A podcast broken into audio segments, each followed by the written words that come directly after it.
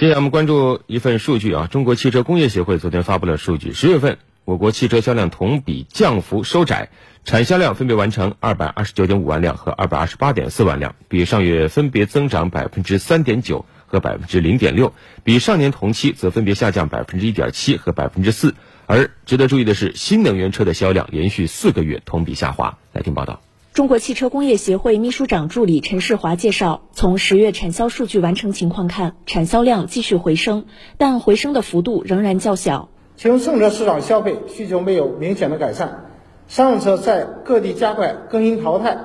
及投资拉动等因素的影响下，本月继续保持较好的增长势头，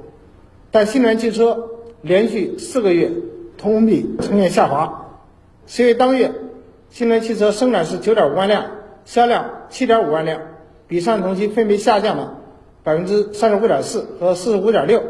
今年1至10月，汽车产销分别完成 2044.4 万辆和 2065.2 万辆，同比下降 10.4% 和 9.7%， 产销降幅比1至9月分别收窄1个百分点和 0.6个百分点。陈世华表示，下半年以来，我国汽车产销虽呈现了降幅逐渐收窄的走势，但在国内市场消费需求不足、国六标准带来的技术升级压力、新能源补贴大幅下降等因素的影响下，市场总体回升的幅度有限。由于这一因素的短期之内仍然可能存在的，因此行业的整体的仍然去承受这个压力，企业的分化也更加明显。前3季度国民经济运行总体平稳，